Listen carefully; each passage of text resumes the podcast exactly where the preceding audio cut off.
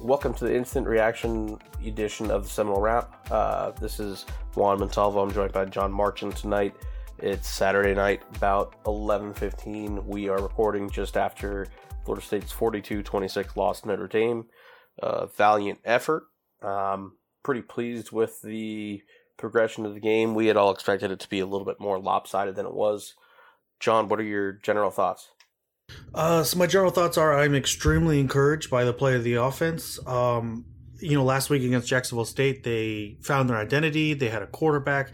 I think in this game, against a better competition, much better actually, they built upon that. Um, I believe in the first half, they had five yards per rush, and they finished with uh, about four uh, yards per, per rush. So, I mean, look, I...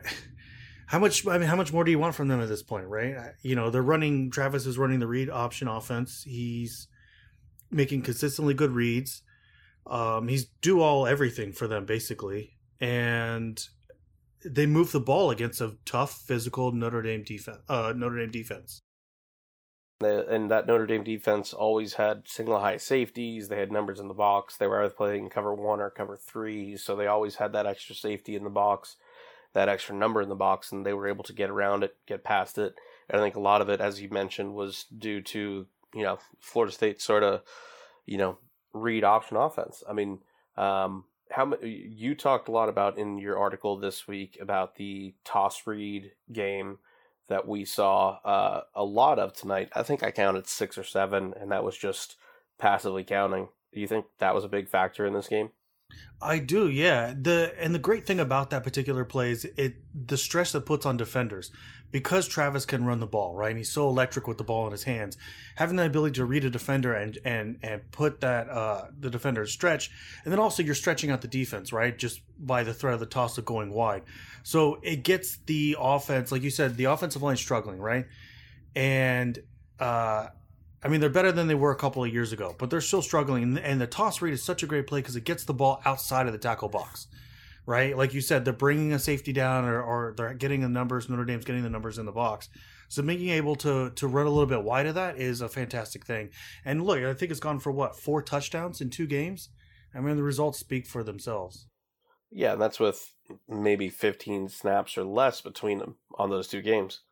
And so another thing I want to bring up with uh, with the offense is they they they did a lot of the, the, the read option stuff, um, and you know everyone was thinking, okay, after this first first foray against Jacksonville State, okay, this is a running quarterback. We're going to sort of just run the ball down the field. We saw a lot of downfield passing. What do you think about that? Um, yeah, I thought it was fantastic. You know, and against a, a defense like Notre Dame where you're a twenty-one point underdog, I thought you had to do that. You had to take those shot plays. And they worked, just like uh, Jacksonville State. So even though, um, you know, like you said, Notre Dame, they played a lot of man. They were physical. You would hope you get those one-on-ones with, like, Terry and stuff like that. And they, they took the shots. And it didn't always work out, right? I think they hit, hit one big one to Terry. There's a couple that didn't work out. Um, but you needed to do that. And... And it worked out. Look, and it kept them in the game, honestly, for a while. Yeah, so to me, one of the most exciting things about it is the Tomorian Terry you saw tonight was a completely different Tomorian Terry from what you saw in the first couple weeks of this year. Um, the guy who was not, you know, obviously his grandfather passed away the, the day of, of the Georgia Tech game. You didn't expect that to be a regular performance. He followed it up with a poor performance against Miami, and he sort of wasn't a big factor in the Jacksonville State game. Tonight, he showed up. You saw him and other receivers doing a great job blocking bubble screens, blocking runs. They're, I think, you know, one thing we've talked about in previous previous podcasts is investment. You, you're starting to see that with this team.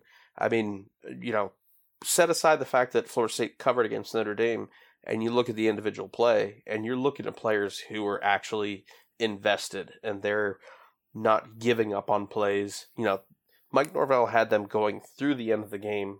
They didn't stop at the end.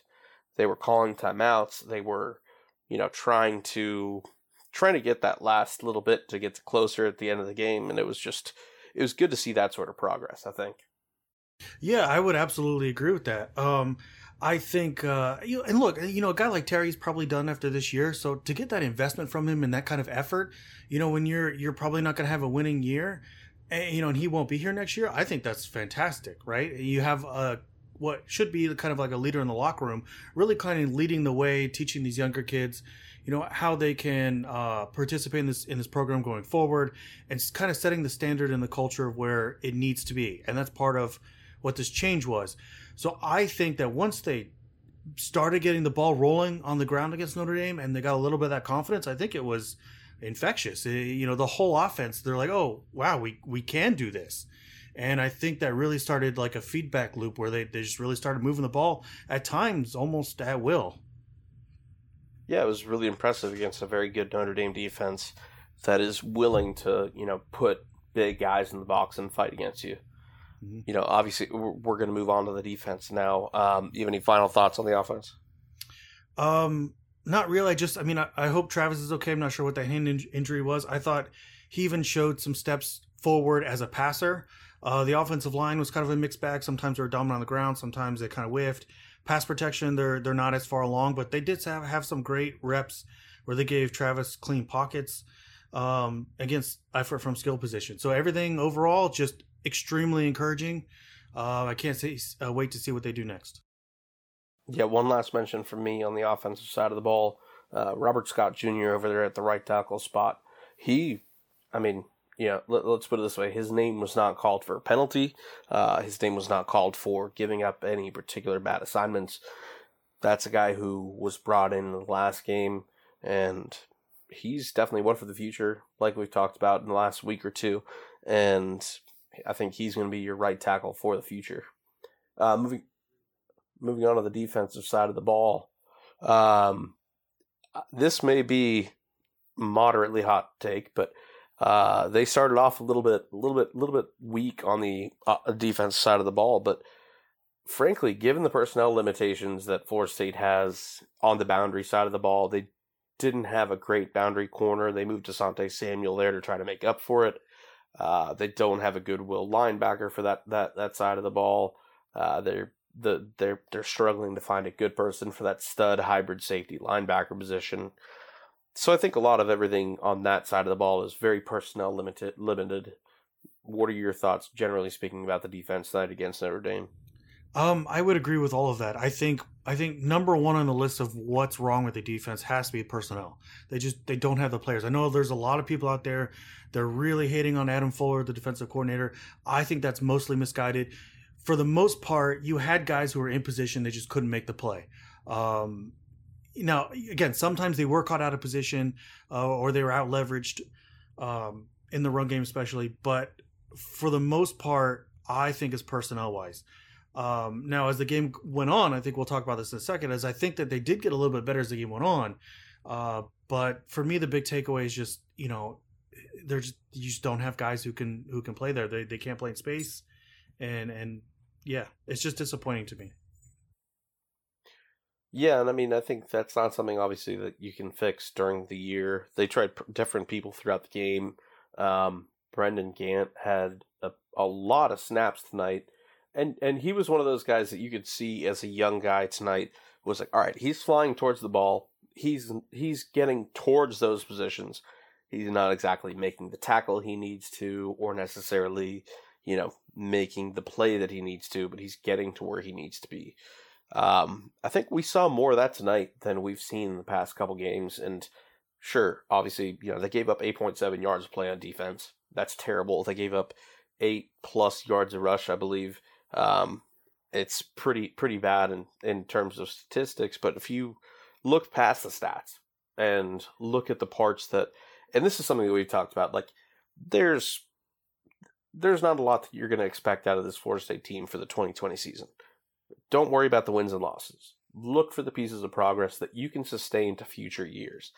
And that's pieces like Brendan Gant. Okay, he wasn't perfect tonight, but he was getting to those spots. What are the bright spots, spots that you saw on the defense tonight?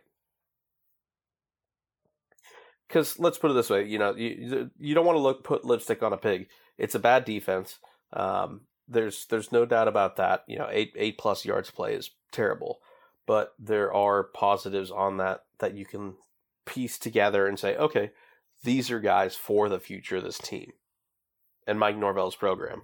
I think that's the right note to to hit for this is is like you said, a guy like Gant, who you can coach him up. There's something you believe in that you can build him to be some kind of player. Um, I thought on the defensive, like in the secondary, I thought there were some, especially as the game wore on, there's some guys like Renardo Green that you can build off of and coach them up. You might have something in the future. You know, I think that'd be a better defense if Nasruddin, Humps and Nasruddin came back, but, you know, we don't know when that's going to be. Um, again, I was disappointed in the defensive line. I thought Marvin Wilson played better than the rest of them, but some guys like, I don't think, I don't think Robert Cooper was healthy. Like, I'm trying to look for positives, but outside of the young guys and, and saying, okay, well, maybe they're a year away, maybe next year they might have something. There's not really a whole lot for, for me personally to say, you know, in this game, I thought that there was a ton of good, except again, the effort. I thought the effort level was great. Um, And I, I do think that they improved overall as a unit, especially in the second half. Um, you know, like you said, in the in the first half, they were allowing over thirteen yards per rush to Notre Dame. But in, in the second half, they finished with eight. So they obviously tightened some stuff up in the run fits and everything like that. Uh, but to me, it's it's uh, some positions, it's like, you know, that you need to get them coached up. In the future, you might have a player. But in other spots, they just don't have anybody. I mean, right now you're looking at Mike and Will backers who clearly are not guys that you're going to have there in the future.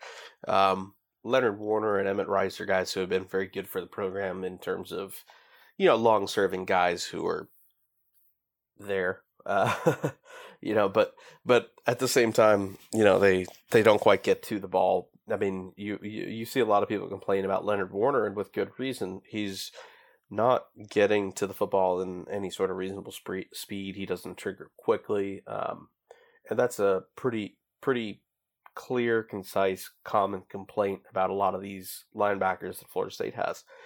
They don't trigger quickly. They don't get to the football quickly. And I don't think that has a lot to do with the defense at this time. Um, but, you know, the, that's part of the, the run defense that, that you're seeing getting into those, you know, hash to number areas, and they're just getting crushed in that. And that was where I think you at the at the beginning of the game, there was a couple couple plays where they sort of slowed stuff down and were able to get get a couple stops here and there. Obviously, they didn't stop the drives, um, but yeah, obviously, um, it was it looked for, it looked for a while there like it was going to be like a two thousand nine Georgia Tech game again. No, no, uh, no punts, but. Um. Yeah, those the, the, the linebackers have a long way to go. I just I, do, I don't think it's the scheme, and, and I just don't. And you know, they played they played more man, and, and they have trouble with that. I know sometimes they, they don't switch and things like that. Um, but I, I I don't put it on because that, that's why I don't think it's fair, right? It, it would be one thing if if Fuller had all these defensive guys and they had speed, especially at the second level. These guys were, you know, had the correct instincts and they trigger. And the other thing is they would finish. They, you know, they don't have the arm tackles, right? Let's say that they, they would just finish. They're in position to make the play and they finish. And the defense, that's, I don't know. That, that I just, I don't put it on scheme. I think it's, they don't have the players. I would love to see, I think you can't really evaluate Fuller, this defensive coaching staff, unless you had uh, those players to see, you know, if this defense was, was still bad, it would be different. But to me, they just, They just don't, and they I get they did better defending the edge against Jacksonville State last week, and then this week I, I was kind of disappointed they that wasn't there. So um, Notre Dame got a lot of what they wanted out on the edge, I thought. Um, so overall, it's disappointing. But again, it, as the game wore on, they got better. You know, and there's I've never seen for a second. You know, now this team is what one and three. I haven't seen them quit. Even late in the fourth quarter, you know, after that, uh, Travis throws the interception at the goal line. They had every reason to quit, and they didn't. Um, and they had that goal line stand at the end here uh, against Notre Dame at the very end of the game. You could easily see them just giving up and letting Notre Dame walk in, but they didn't do it. And I'm really encouraged by that. Um, so they're playing hard. I don't know how much more you can ask. Yeah, I think that, that that was one thing we talked about in our Slack chat is that that fourth quarter goal line stand. I mean, obviously, it meant nothing in terms of the result of the game other than to make sure that uh, Notre Dame didn't cover the spread. So there were some some happy uh, happy folks out there. But most importantly for the future of the Florida State program, it, they they were there. They did not give up an inch. They, you know, they were, well, they gave up plenty of inches, obviously, over the course of the night. Um, but they really, on the, you know, that, that fourth quarter goal line stand, it was something that they clearly put a lot of effort into. And, and uh, I think it's a positive indication of the future. There's, there's clearly buy-in. The scheme is not the issue. Um, they have personnel issues that are mismatched and something that's not going to be fixed overnight. And, you know, they're, every defensive coordinator has to put paper over cracks in the personnel that they have. Nick Saban, Jeremy Pruitt, uh, Kirby Smart, every great defensive coordinator, you've got to work around the deficiencies of the personnel you have. Those guys obviously don't have the same set of deficiencies that Florida State's guys do. And Adam Fuller's working around that, and I don't think that there's a solution beyond recruiting and developing the guys that you have on the roster to fix that. And so I don't think you're you're gonna you, you should be expecting much success on the defensive side of the ball this year. If you are, you're going to be disappointed. Right, I would absolutely agree with all of that. Um, so, like overall for me, I I was so encouraged by the offense. I was absolutely, I was honestly kind of floored that they really, in some stretches of the game, got whatever they wanted on the ground against Notre Dame team. Right, yeah, I agree. Um, because I thought Notre Dame up front was just going to manhandle them all game. And, and, you know, they had some constraints and stuff. I thought that was kind of nice that they had some new wrinkles that they hadn't shown so far this year. Um, and, uh, I mean, obviously this offensive coaching staff, I mean, they're doing a, an amazing job kind of building this offense for Travis on the fly, because obviously I don't believe it was what they had originally intended um, this year. So overall, I mean, the fact that they covered and and at times they looked fantastic and they kept it a game all the way through until at least midway through the fourth quarter, to me, is just, it's unbelievable. Yeah, it's an admirable performance, um, you know, with with a team that clearly is not able to compete with Notre Dame at this time, just based on talent and, you know, two different uh, early signing period classes in three years contributes to that. So, I mean, all credit to the coaching staff for keeping these guys in the game and being able to adapt this offense to Jordan Travis's skill set pretty much on the fly. Yeah, I think it has to be super encouraging going forward. I think this this coaching staff is is uh, a real solid one. I think it's something that they could definitely, hopefully Norvell can keep them together. Uh, but going forward for the next uh, two two or three seasons, um, I think we'll see some real improvement. Because already, I mean, that was the thing against Taggart, right? We didn't see improvement during the season. We're, you know, four games in now, um, and we've already seen it, right? Game so, by game. Yeah, that and that's all you can really ask for. And I, I, we're already seeing it. I think that that's fantastic. All right, so obviously this is an instant reaction podcast. We want to keep this short and sweet. John, before we leave it, um, the favorite thing you saw and the least favorite thing you saw from the game tonight? Uh, least favorite thing I saw was the play of the linebackers. My favorite thing were the new wrinkles of the offense. There was one where like Travis, I th- what was it? It was a, a Q B sweep, but they faked the counter or some other play. I have to take a look at it again. But the creativity on offense, I thought was maybe my favorite thing. Um, but but the play of the linebackers just uh, still not there. So, what about you? Uh, for me, um, I'm gonna sort of go along the creativity lines, and I'm gonna focus on something you talked about last week in your Whiteboard Wednesday article, uh, the toss read. We saw six, seven plays, and they were, I think, pretty much all successful. I mean, it was it, it was something that is a pretty big asset to the game. And watching, I have two T Vs set up, um, watching Alabama, uh, Ole Miss alongside this game, you saw a little bit of that, especially from Lane Kiffin's side of the ball. So it was pretty neat to see that. Uh, it's a good play that we're going to see more and more of. The biggest negative for me, and it's not a negative in terms of performance, but seeing Jordan Travis injured after what we've seen in terms of the offensive creativity, we don't know what that is at this time. We're recording live right after the game. Um, you know, it, there could be a status update going on during the press conferences right now, but we'll find more out from Perry and the rest of the guys at Tomahawk Nation. Yeah, that's potentially devastating. I, I hope it's not as bad as it, it maybe appeared on the sidelines. Hopefully not. Well, John, I appreciate it, and uh, thanks, everyone, for listening. That's the instant reaction to Notre Dame's forty-two twenty-six win over Florida State.